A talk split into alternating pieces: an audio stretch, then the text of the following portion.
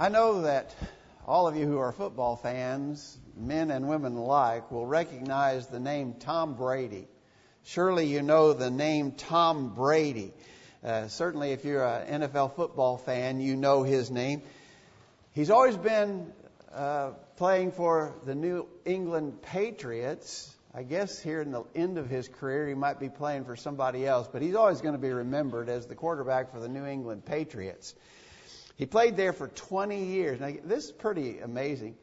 In twenty years, he led the New England Patriots to nine Super Bowl appearances and won six of them. Pretty impressive. Four times he was named the most valuable player in the Super Bowl. Three times he was named the overall season-long most valuable player in the N F L. So Tom Brady, certainly a great, great football quarterback. That being the case, I was really surprised when I heard someone refer to Tom Brady as the GOAT. The GOAT? Are you kidding me? With all of those wins, with all of that success, he's the GOAT? The idea of a GOAT has always meant someone responsible for a defeat. Someone who, you lay the blame at the feet of the GOAT. You know, we should have won this game, and this guy messed up on a key play. He messed up, and we lost the game that we should have won, and he is the GOAT. It's his fault. He's the GOAT. No, that's not what it means now. There's a new meaning to the word GOAT. It's actually an acronym, G O A T. And it stands for greatest of all time. G O A T, greatest of all time. Tom Brady is the GOAT. He's the greatest quarterback of all time. And I think that's probably true. I mean, I think those of us who are Tennessee fans would like to hold out for Peyton Manning. But I got to tell you, if you're going to be completely just in the matter, Tom Brady's a greater quarterback than even Peyton Manning was. Tom Brady is the GOAT. Greatest of all time. Okay, if you've got that understood, and I hope you do, then we want to play upon that new meaning of the expression GOAT. And in our lesson this morning, what I'd like to suggest to you is that Jesus is the GOAT. That Jesus is truly the greatest of all time. Uh, and we want to try to explain that and illustrate that in our lesson this morning. Jesus is the GOAT. We stop here for just a minute to thank you all for being with us today. We're really grateful for an opportunity to come together to worship God, and glad that you're here to be a part of it. We have a number of visitors today, and we're so glad that you've come, and we want you to come back every time you have a chance. And we always say this, and we mean it sincerely, if you have questions about what you see or hear uh, as we're assembled together today, please ask, and we'll try very hard to give a book, chapter, and verse, a thus saith the Lord kind of an answer uh, for what we're doing. We're trying very hard to follow Bible authority in what we teach and practice here at College View. So if you have questions, by all means, ask them. We're glad that you're here today, and we want you to come back. Okay, so how is Jesus the greatest of all time? Well, I want to suggest to you that the Scriptures say that Jesus himself claimed to be greater than the temple in Jerusalem. To the Jews, the temple was the most sacred spot on earth. Uh, it was the holiest place in the holy city of Jerusalem. The temple was really special to the Jews. The temple that was there when Jesus lived was actually the third temple that had been built in Jerusalem. You know the first one, and we'll talk about it a little later. The first temple was built by Solomon. It got torn down when Nebuchadnezzar and the Babylonians conquered Jerusalem and Judah. And when the exiles came back from Babylon, they built a temple, but it just was, it just paled by, by comparison, and it wasn't nearly as special. That was the second temple, the one they built when they came back from exile. But the temple that was there when Jesus lived and when Jesus visited the temple in Jerusalem, that temple was actually called Herod's temple. King Herod had built that temple, and it was really very, very elaborate. Probably not at all in comparison to Solomon's temple, but it was an elaborate temple. It took ten thousand men ten years just to build the retaining wall that would provide for a flat place to build the temple. It took ten years just to build the retaining wall. Sometimes in the news now you'll hear about people visiting the Wailing Wall or the Western Wall uh, in Jerusalem. That's part of that retaining wall that was built by King Herod's workers in order that they could get this flat platform on which they could build the temple proper. That, just that flat spot that they achieved by building that retaining wall would hold twenty-four full-size football fields. So it was a large area. Uh, and then, of course, on top of that, then the temple was built. Uh, the holy place in Herod's temple was completely covered in gold. Throughout the temple, the walls and the columns and all were made of white marble, and it was a magnificent sight. The historian Josephus gave this description of, of Herod's temple in Jerusalem. Josephus said, "Viewed from without, the sanctuary had everything that could amaze either mind or eyes. Overlaid all around with stout plates of gold, the first rays of the sun reflected so fiercely from the, uh, like a blaze of fire that those who endeavored to look at it were forced to turn away as if they had looked straight at the sun. To strangers as they approached, it seemed in the distance like a mountain covered with snow, for any part not covered with gold was dazzling white marble." And so it was really an amazing place. But having said all of that about the temple, notice what Jesus said in Matthew chapter twelve and verse six. "I say to you that in this place is one greater than the temple." Isn't that amazing? Just as the Jews held the temple in such awe and respect, we ought to view Jesus with that sort of awe and respect, and even more so. Jesus is greater than the temple. And so here we just make a very simple observation. When you think of the kind of respect and awe that the Jews had for the temple in Jerusalem, our feelings toward Jesus ought to be that much and greater. He is greater than the temple. I want to suggest to you that Jesus said he was greater than the prophet Jonah. All of us know the story of Jonah. Our little children study the story of Jonah in their Bible classes. Uh, Jonah, probably one of the best known of the prophets of the Old Testament time. You remember that Jonah was sent to Nineveh. Uh, he didn't want to go. Uh, that's why he headed in a different direction and ended up being swallowed by the great fish. He ultimately got to Nineveh, though. Nineveh was the capital of the Assyrian Empire. The Assyrian Empire was the powerhouse of the day. They were the big boy on the block.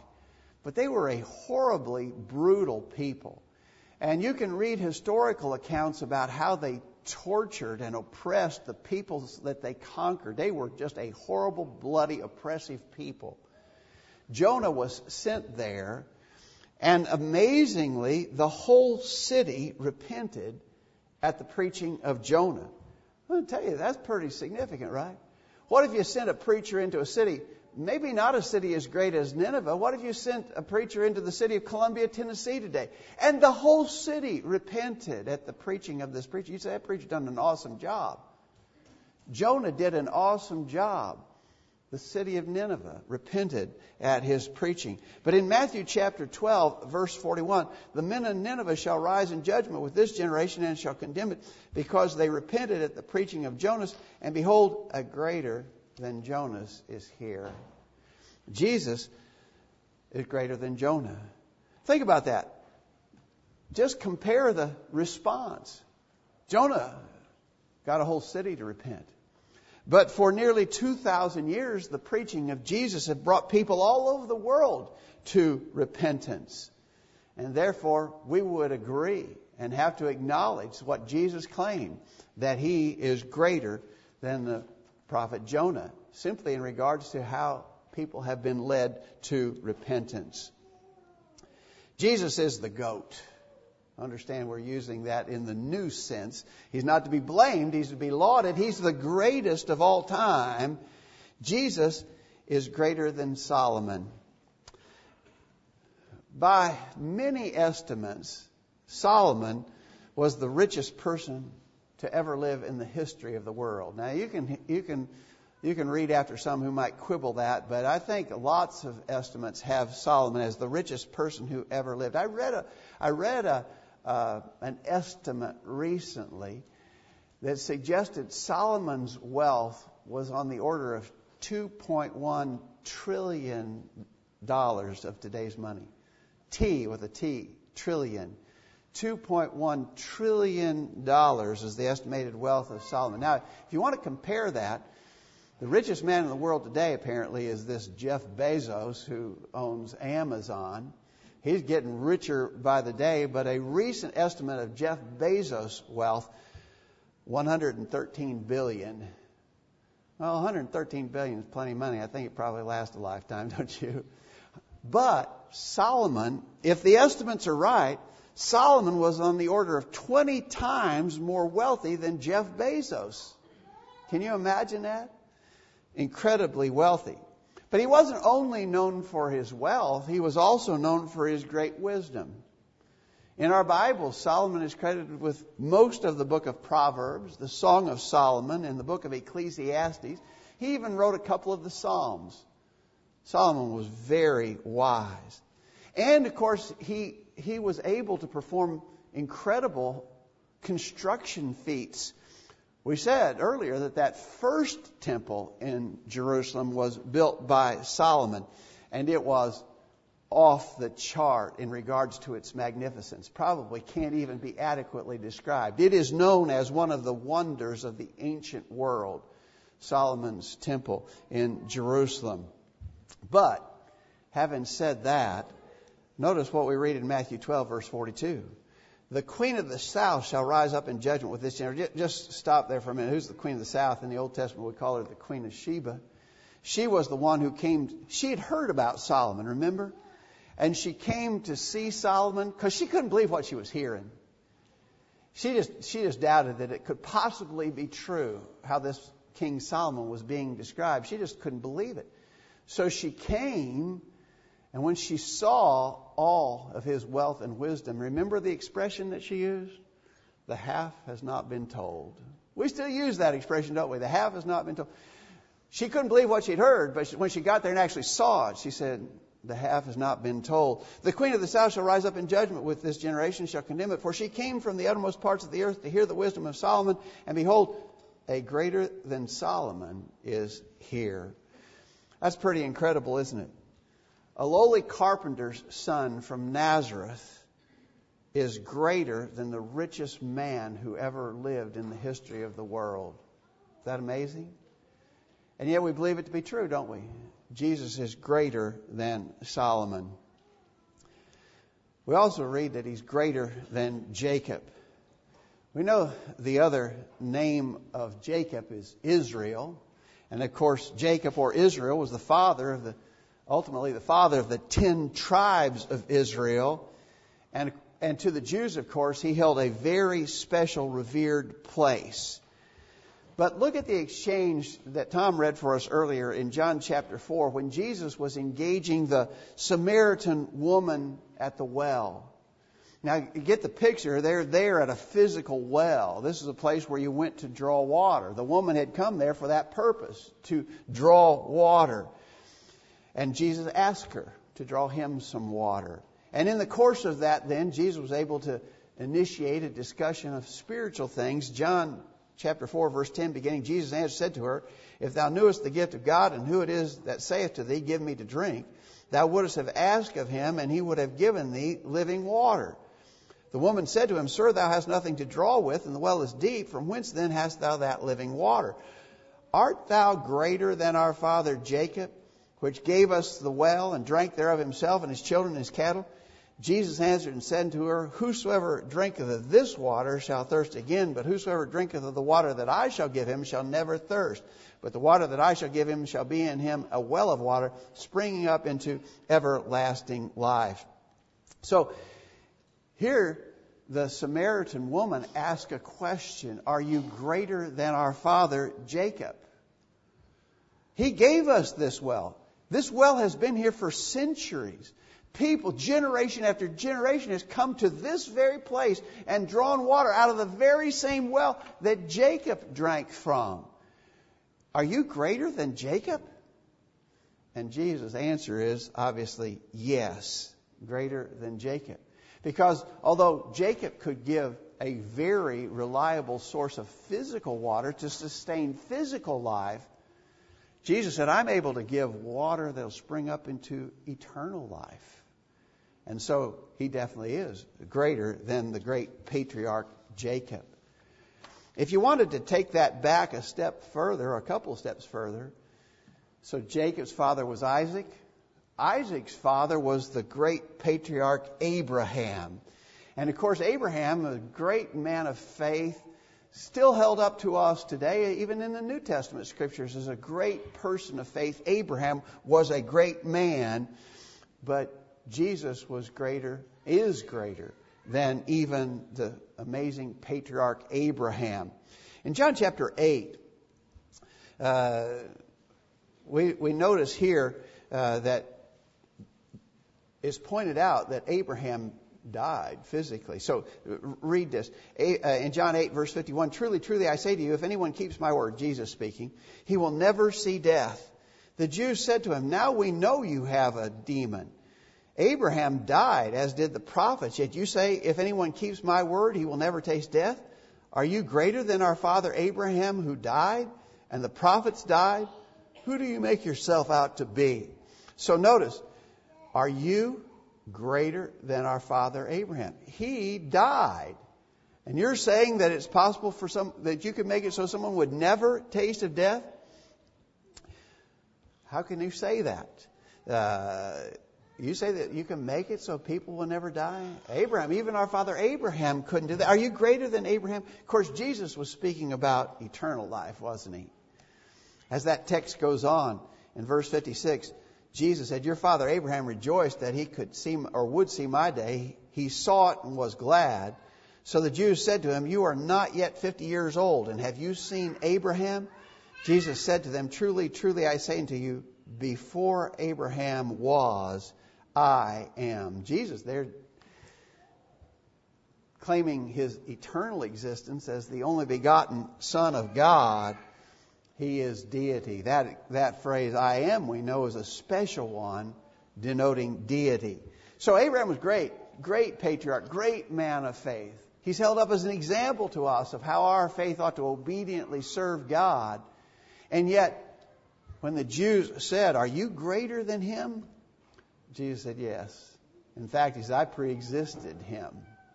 Before Abraham was, I am. Jesus, the greatest of all time. Jesus was greater than the priest that served under the Old Testament system. You know, the whole Old Testament system of worship, as you're well aware, was really dependent upon the role of the priests. Uh, the, the, not only the whole priestly class, but especially the high priest. So the, the whole system depended upon the priest. And, and not everybody could be a priest. You couldn't just say, well, I think I'll be a priest. I think, uh, what do you want to be when you grow up? I want to be a priest. No, not everybody could do that. Not everybody could say that. There were special requirements. They were actual birth requirements. You had to be born into a, a situation where you might qualify to serve as a priest. And so they, the priests were special and specially qualified to serve, and, and they did serve, and that whole system depended upon their service, but they were all just men. They were all fallible men. Jesus, our perfect priest, is contrasted with those priests in the book of Hebrews. In Hebrews chapter seven, beginning verse twenty-six, for it was fitting for us to have such a high priest, holy, innocent, undefiled, separated from sinners, exalted above the heavens, who does not need daily, like those priests, to offer up sacrifice, first for his own sins and then for the sins of the people. Because this he did once for all when he offered up himself. For the law appoints men as priests who are weak, but the word of the oath, which came after the law, appoints a son made perfect forever. So notice, these men as high priests are weak. That's the Old Testament system. Uh, it served for a long time, but it wasn't it wasn't ideal, because the ones serving as priests, the, the go-betweens, the intermediaries, they themselves were fallible men. They had to offer sacrifices for their own sins. But not Jesus. He's made perfect forever, our high priest. So, that's something to think about, isn't it? Of all those times under the Old Testament law of Moses, when the children of Israel were serving under that law, they had their priests, but we have a greater priest than theirs. We have the greatest priest of all time, Jesus, made perfect forever. Finally, let me suggest to you that Jesus is greater than the angels. You know, there's a lot of curiosity, a lot of interest in angels. We get questions fairly often about angels and who, what they do and what is their role. There's a particular interest in, in the idea of guardian angels. And even some well-known movies through the years have been based upon the idea of a guardian angel watching over someone. And so there's a, there's a real interest in angels. But Jesus is greater than any of the angels. In Hebrews chapter one, in, in a longer text, and we don't have time for all of that text this morning, but in a long text, the Hebrew writer compares Jesus to the angels. He says he's greater. In Hebrews chapter one, beginning verse three, Jesus is the radiance of the glory of God, the exact imprint of his nature. And he upholds the universe by the word of his power. After making purification of sin, he sat down at the right hand of the majesty on high, having become as much superior to angels as the name he has inherited is more excellent than theirs. And then really there's a longer comparison in that text that we, we won't consider uh, here, but simply to point out that as amazing as angels are, Jesus is greater than all the host of angels. So Jesus is the GOAT. Jesus is the greatest of all time. We've looked at a number of things from the Scriptures in which it indicates, it points out his superiority, and I think those are all important. What is the final bottom line application of this then? If Jesus is the greatest of all time, and I think it's confirmably, obviously true that he is, then what should be our response to that? How should we react to the one who is the GOAT, the greatest of all time? Well, I think obviously we should submit in humble obedience, right? We should do his will. Why would we not? If he is, as we have shown this morning, the greatest of all time, why would not? Why would we not want to do what he instructs us to do? To me, it's just logical. It's just reasonable. Common sense indicates that we should.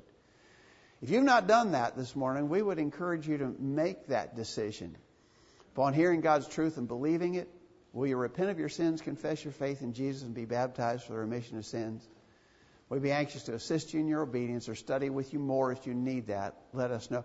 If you're a Christian already, you once named the name of this greatest of all time, but if you've slipped back and not been faithfully serving in his kingdom, we beg you to come back by repentance, confession, and prayer. If we can help in any way, let us know while we stand and sing.